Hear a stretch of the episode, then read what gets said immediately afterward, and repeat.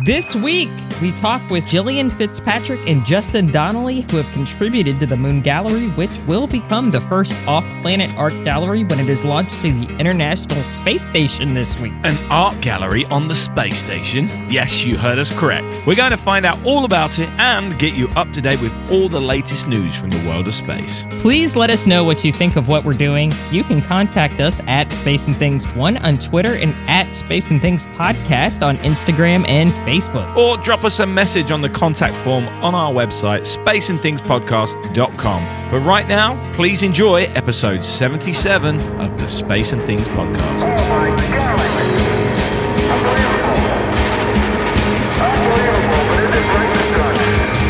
You're listening to Space and Things with Dave Giles and Emily Carney.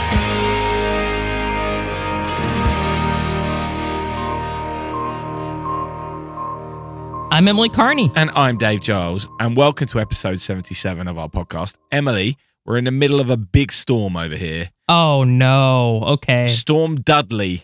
Great name.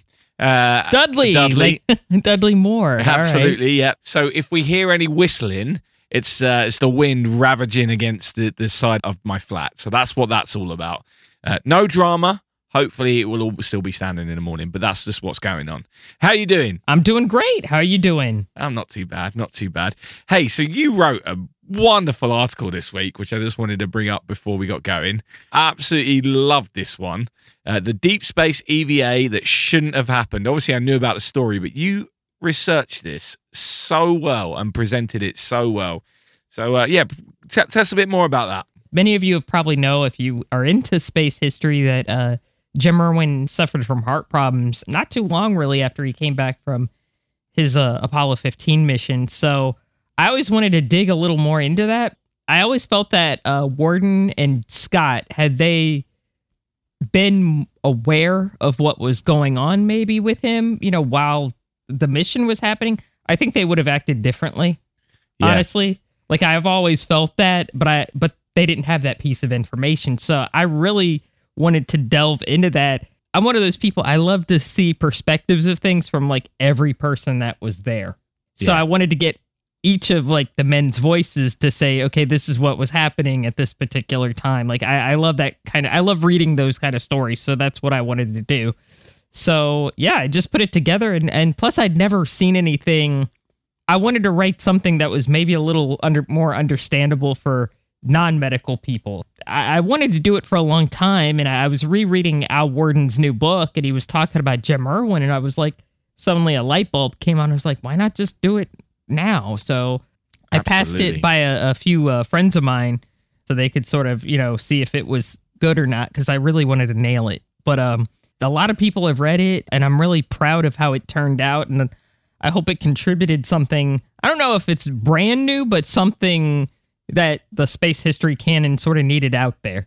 I agree. I think I think it does. Well, I haven't read anything that covers it quite like you've done it. I think we should do a, a little episode on that at some point. I think it was such a good topic. Yeah, I'd love to talk more about it. I, I it's really interesting, and I loved wrapping it up with Scott Worden and Irwin all sort of talking about it. You know, Yeah. because uh, that to me was intriguing to get each piece from that. Absolutely.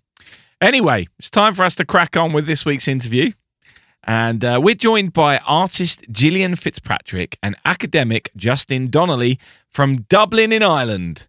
Uh, the pair have just contributed a piece of art for a gallery called Moon Gallery Test Flight, which is being launched to the International Space Station this week on board a Cygnus supply ship. The exhibition features 64 different artworks from a group of international artists, which are integrated onto an 8x8 centimeter grid. And our guests have contributed a piece called Like Gold to Airy Thinness Beat, which is a tiny golden ship and derives from the John Donne poem A Valediction Forbidding Mourning, which evokes the images of a solar sail unfurling to travel across the vast distances between planets. The gallery will remain on board for 10 months before returning to Earth.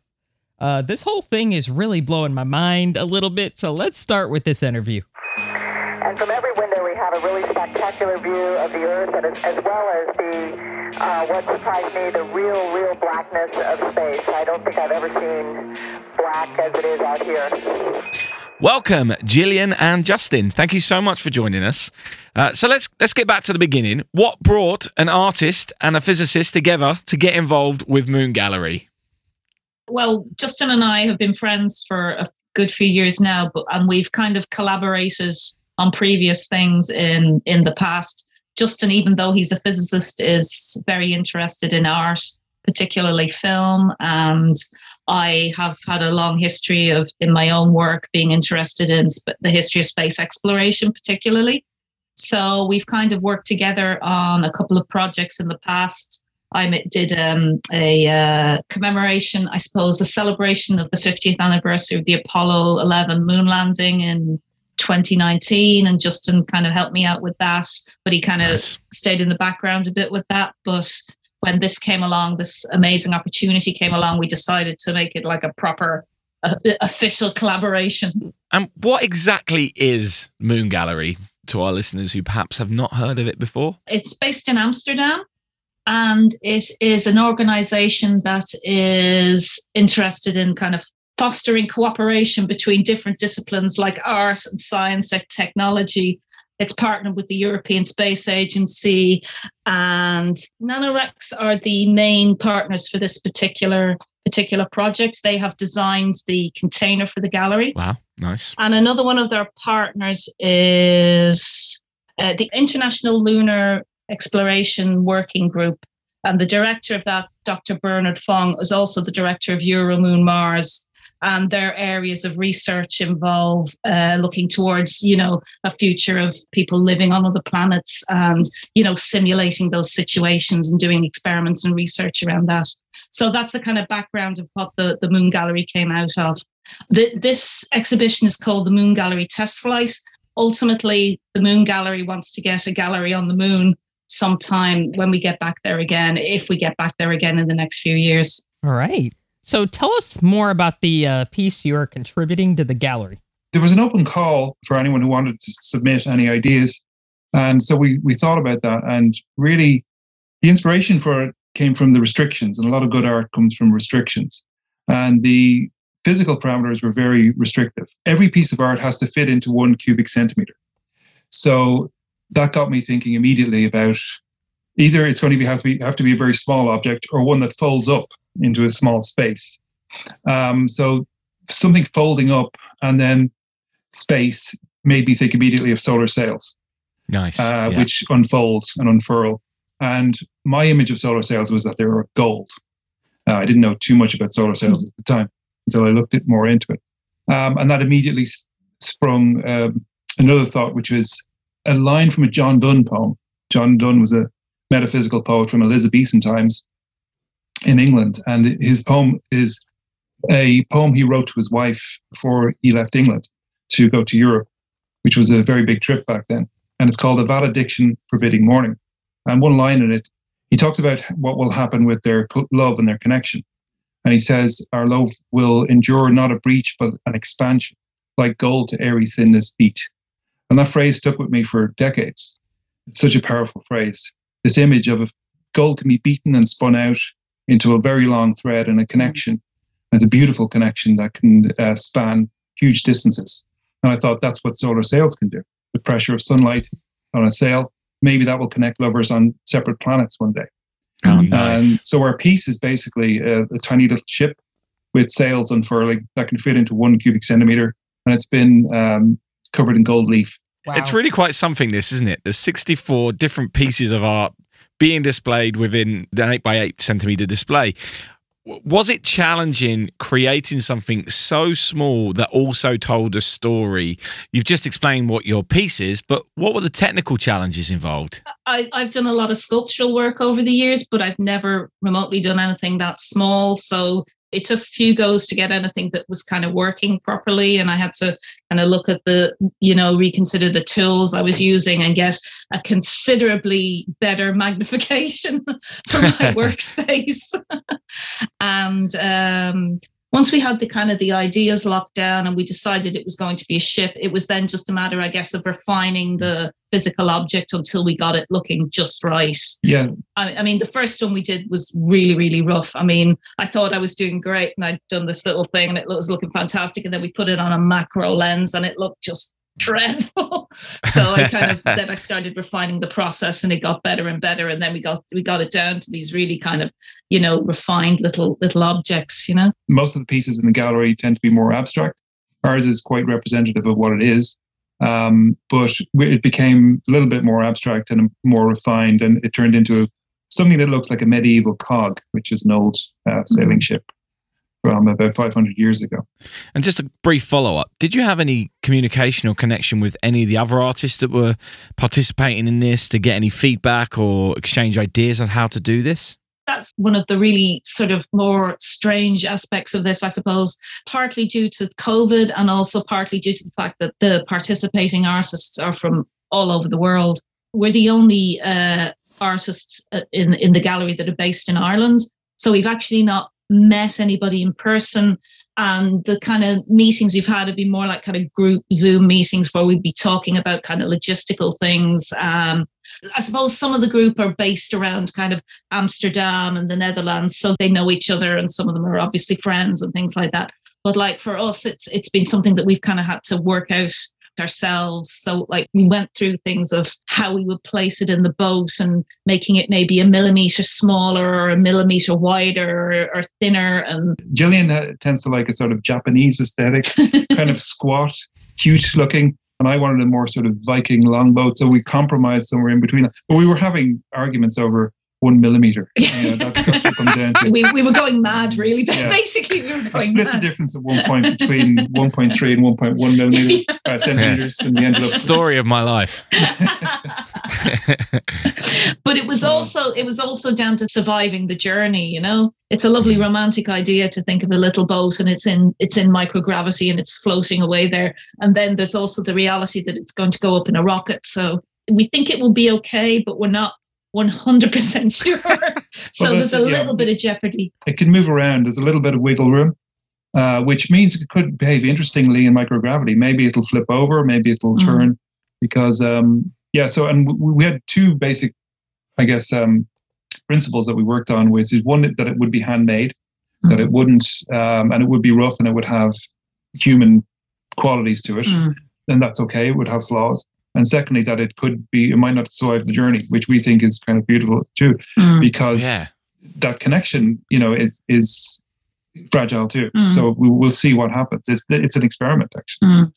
Yeah, that's such a beautiful idea. I mean, it, uh, there's part of me that thinks, wouldn't it be wonderful if it doesn't survive or something does break off and then that adds, and makes the art completely different to what you intended, Yeah. which, Well, yeah, I'm going to say this because G- Gillian's sick of hearing this, but if that happens, I have this idea. There was an, uh, an old constellation called Argo, which was the ship when the sky was a bit of a mess. In hmm. 1930, the International Astronomical Union, as you know, brought it down to 88 constellations, and they they broke Argo into the ship into the Carina the keel, Puppis the stern, and Vela the sail. So even if that happens, then we're covered. I so love that. determined to make to bring every possibility into the artwork Whatever happens, we, we, we meant it. That's awesome. Amazing. so, what are the plans for the gallery once it's um, on board the ISS? Well, it's going up on Saturday the 19th, and it'll take about 30 hours to reach the space station. And I think we just today found out that it's going to be housed in the Colum- Columbia, Columbus. Uh, Col- Colum- Columbus, Columbus, module, the European module. And um, I'm hoping that somebody will bring it to the cupola and have a nice photo opportunity there. And Mm. very nice place to have a an, an opening or a, a opening of the gallery.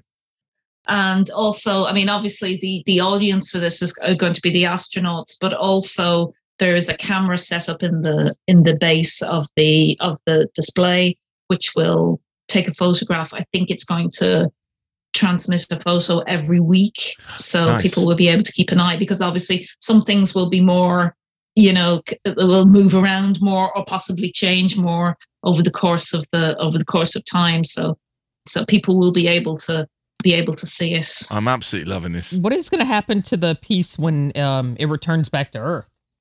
Um, that stays the property of the Moon Gallery. Mm. And we actually made three pieces. There should be three sets. One will go up, one is a backup, much like they did with the Apollo missions. What the Moon Gallery does is both as in terms of looking for partners in terms of fundraising and raising information about this. They've been they've been going to various you know science and art fairs and uh, space expositions and things like that. They've been touring versions of it, and I presume they will also tour with the with the actual with a copy of the actual one that's gone up as well. Oh, nice.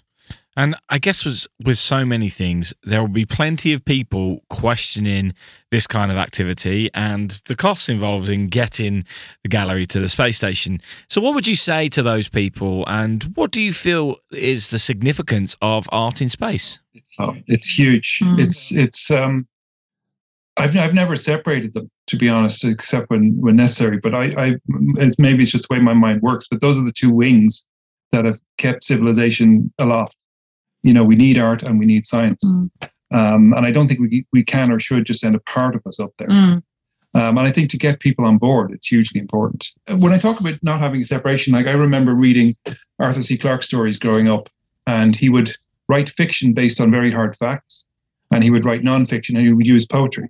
So he would talk about the hyperfine transition in the hydrogen atom and how that emitted electromagnetism at 21 centimeters, and how that causes the whole galactic disk to glow a little bit.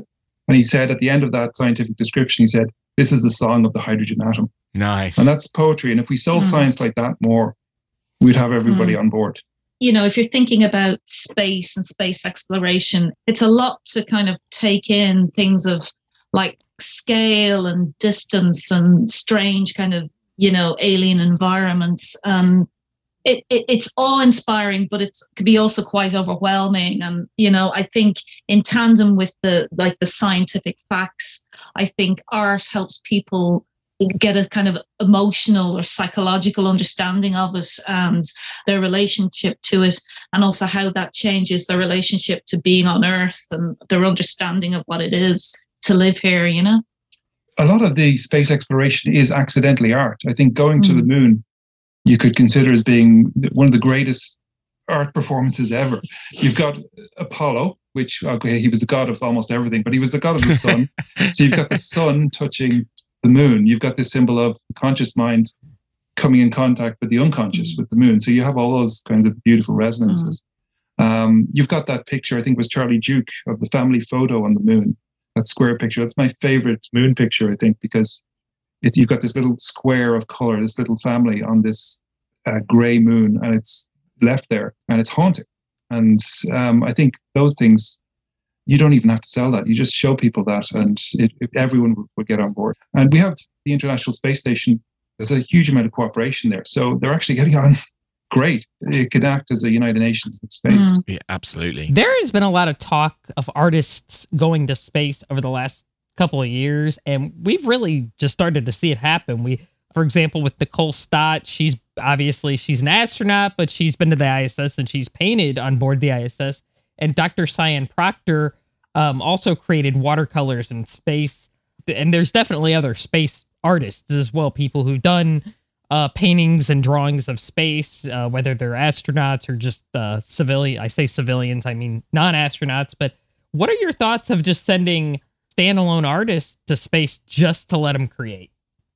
I think that I think that would be amazing. Obviously, yeah, I think that would be a great idea. I mean, it's such a rich area as you're talking about, like the astronauts who've made art in space, and then there's so many people who've like sent stuff into space, put stuff onto the International Space Station, or even like you know converted weather balloons to send them up into the you know right to the edge of space and do kind of take photographs and make sound recordings and things like that. I think it would be an amazing, an amazing opportunity. And I think you see a lot of cross fertilization of ideas. For example, solar sails. Um, they used origami to fold the sail Mm. up and to make it unfold really efficiently. So Mm. you're using ancient paper folding techniques in literally in space. And so they they might be able to look at problems in a way that scientists don't. And Yeah. that's always good. And and vice versa. Mm. And that's given me one more question, which is what lesson have you learned uh, from this whole experience that you're going to take forward in, in your life? Anything can happen. Yeah. this weekend we're going to watch a thing we made go into space to the, the, the most incredible construction that's ever been placed in space. And it's been surreal the last um, six months or so. Yeah, it, it has. It's Um, been it's been a great experience, but it's really been really unusual. And I suppose coming out of COVID and then this kind of happened, we literally have had moments where we're going, "That's happening, isn't it?" I mean, we haven't gone mad. It is really happening. Yeah, particularly when we're working on our own, you can start, yeah, start to doubt because really. you can't say this to people. So, did I really say that? Um, yeah, but infinite possibilities. That's that Yeah. would be my takeaway. Yeah. Because one day this was nothing, and then the next Yeah. day we were doing this. So you never know what's going to happen. Yeah, and it, it's been great in that, like in the last few weeks, because I've been spreading word. Like some people are going to join us to to watch the launch, and then I've been telling other people that they can watch the launch online. And there's just been this incredible like buzz of positivity, and oh my god, that's so cool, and, you know. And it's just it's just been great. I think it's been it's just been a real kind of lifting people's spirits, and you know, it, it, it's been it's been amazing. All right. Yeah, I can't wait to watch the launch myself. On uh, I'll probably watch it streaming, but I that'll be really cool. I'll be like, I know people who have something on that. That's really yeah, cool. special. Absolutely. Well, thank you so much for joining us today. This is the kind of story we always wanted to do on the podcast. So, uh, something different, something a little bit different. And I, for one, can't wait to see uh, your little piece of art floating around up there. me, me neither. Me too. Thank you so much. Thanks it's so been much. great. The door's opening now, That was really cool. I can't wait to watch that launch. Um, it's happening on my birthday, which is really Ah, nice. so I get some candles on my birthday, which is really exciting. I don't know if I've ever had Nice. a launch on my birthday or if I ever watched one, but I can't wait because that'll be exciting because I'm like, oh, I know a payload that's going up. Well, I don't know if it's a payload. I, the word payload is so cold sounding. Like Absolutely it's is. art. It's art. Yeah.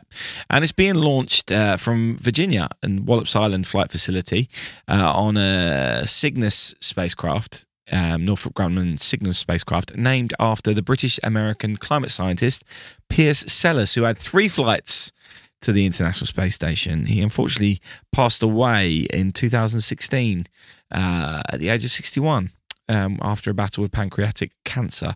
I love it when uh, Northrop Grumman do this and they name the Cygnus spacecraft after astronauts who have died. I think it's a really wonderful tribute to astronauts of the past. Yeah, it's I don't know. This is completely off topic, but a few years ago, I got a a, a tour of Northrop Grumman, and uh, I couldn't take pictures in there because they had a lot of uh, we'll just put it uh, uh, bad Bobby type payloads in there. You know, like ones that yeah ones that take pictures of things that we're not supposed to talk about type of stuff. But Yeah. um, the uh, USS John Young was being built. The, the Oh, nice. Yes, and I and I I remember I saw my reflection in it, and it wasn't called the John Young yet. Uh, But I I found out like a few you know like a month later. Yeah, the USS John Young, and I'm like that is so cool. I got to see it built.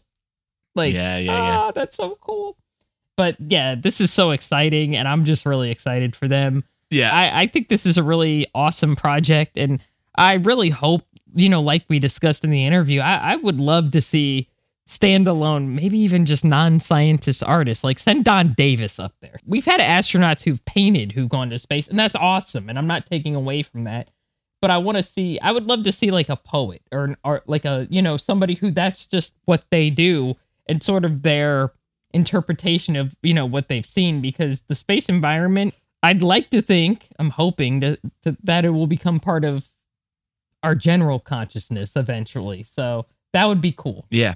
And the other thing is, like Justin said, artists think differently. They will come up with different solutions to problems because of that. Yes. Even if you think about this project that, that they've made, Gillian was saying she had to change how she tooled things because they're doing something so small and stuff like that. Well, an artist is going to have to make the same adjustments in space. And, you know, Nicole talked about that when she was on our podcast about how she had to change her method of doing a watercolor because of zero gravity and the way she had to approach it. Well, as a result of that, we're going to learn things, and, and and it may not be obvious what we're learning, but it will have a use, and will have a use of, in in terms of telling stories and how we communicate and so on and so forth. It's all good to me, and I found that whole interview to be really quite inspiring. And I'm just really excited by this whole project. And I think you could probably tell in that in the sound of my voice. Yeah, I love the uh, quote by John Donne that they used as well. I love that. That's so beautiful because I've read a little bit of his work, but I forgot I forgot about that. Yeah. That's really a beautiful like way way to put it. You know, sort of a this golden tether that connects people. You know, and I, I love that, and I, I do view space as being something like that, even though Yeah. it's very vast. You know, I, I do view it as a connector in a very you know sort of a surreal way, I guess. And I, I loved how Justin said about the idea that the, the connection in future may be an actual golden cell that, that exists between two lovers and different planets. Could you imagine? Yeah. Could you imagine? Anyway, this is uh, this has been wonderful. And, and as always, if you're one of our Patreon subscribers, you can watch the full unedited video of our interview with Gillian and Justin in our members area. If you're not a member, please consider joining us at patreon.com forward slash space and things uh, because you'll find out all about what guests we've got coming up. And next week, we've got a banger. We've got an incredible guest next week. I'm very excited. Actually, the next two weeks, the next two weeks are We've so got a lot of bangers coming Ah. up. We got a lot Ah. of we got a lot of good ones coming up. Yeah, we really do. And our patrons can submit questions as well, which is always great. So, if you would like to know more about the Moon Gallery or about Justin and Gillian, then check the show notes, which you should be able to find within your podcast provider, or just head to our website, spaceandthingspodcast.com, and all the links you need will be right there. Discovery Houston, 20 seconds to LOS TDRIS. Roger, nice to be in orbit. And so on to this week's news stories. There have been three successful launches since we last recorded one from French Guiana, one from India, and one from Kazakhstan. And full details of those with videos will be in the show notes as well.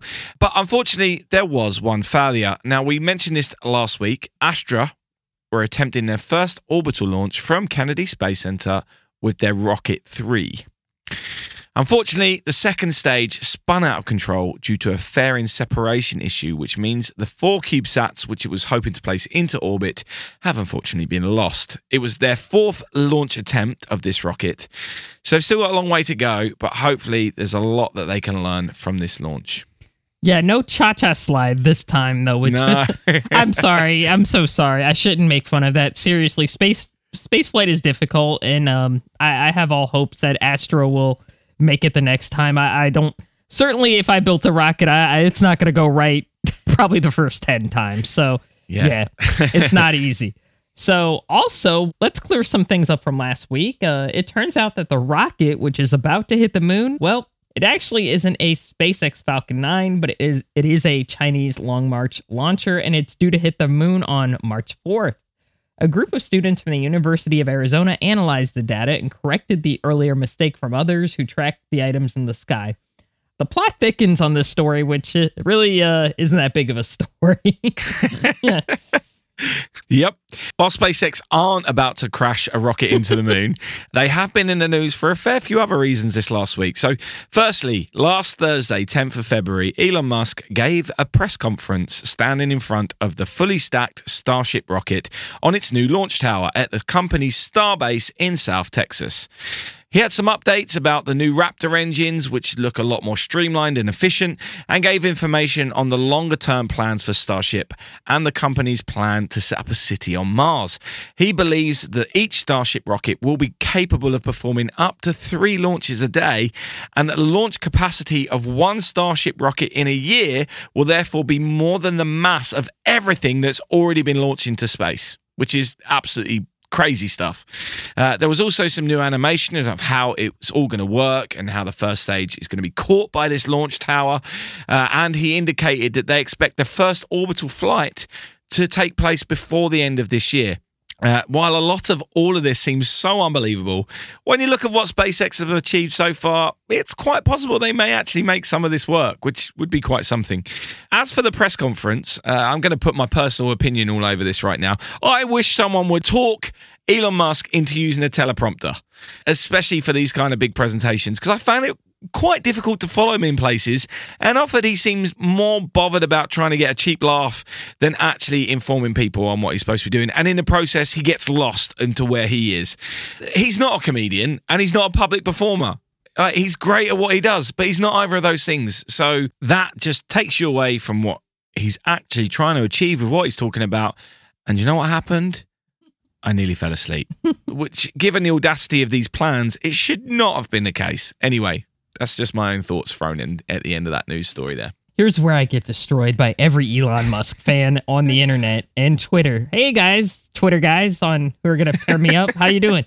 I think his fans love it when he does like the dad jokes and stuff like that. So I think that's why he does it because he knows people are gonna go nut. Oh, you know, on Twitter and stuff like that. I think that's why he does it. But I agree. You know, it's kind of distracting. You know, and he, I don't think he needs that personally. You know, that's just how I feel. He could put jokes in a presentation that can cater to his audience if he wants to. But the way he tries to do them so unscripted, as if he knows how to ad lib comedy, is just cringe. Yeah, it, Come on, like that's not your profession. That takes years of experience of being on stage and knowing how to do that.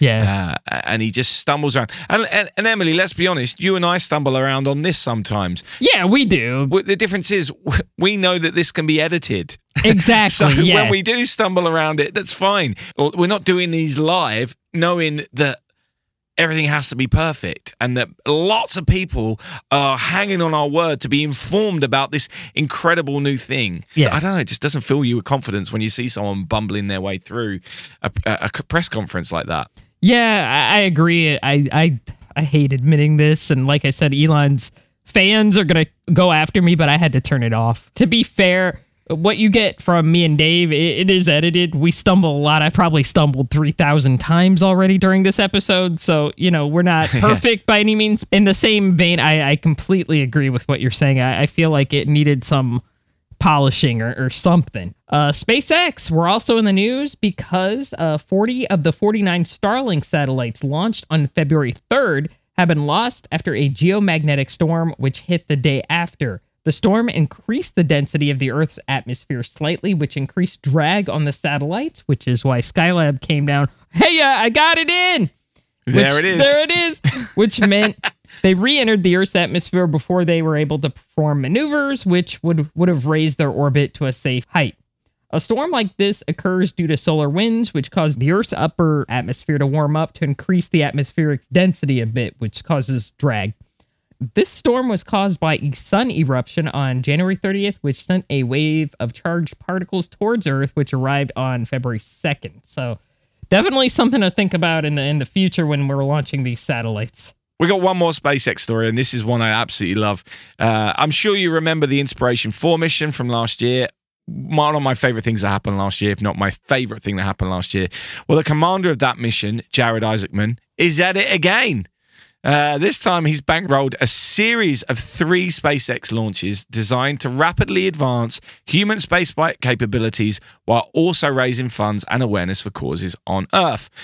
He's calling it the Polaris program, and the first mission will take place on a Dragon capsule as soon as November or December this year, and will end with the first crewed launch of a Starship rocket, which is pretty crazy. Jesus.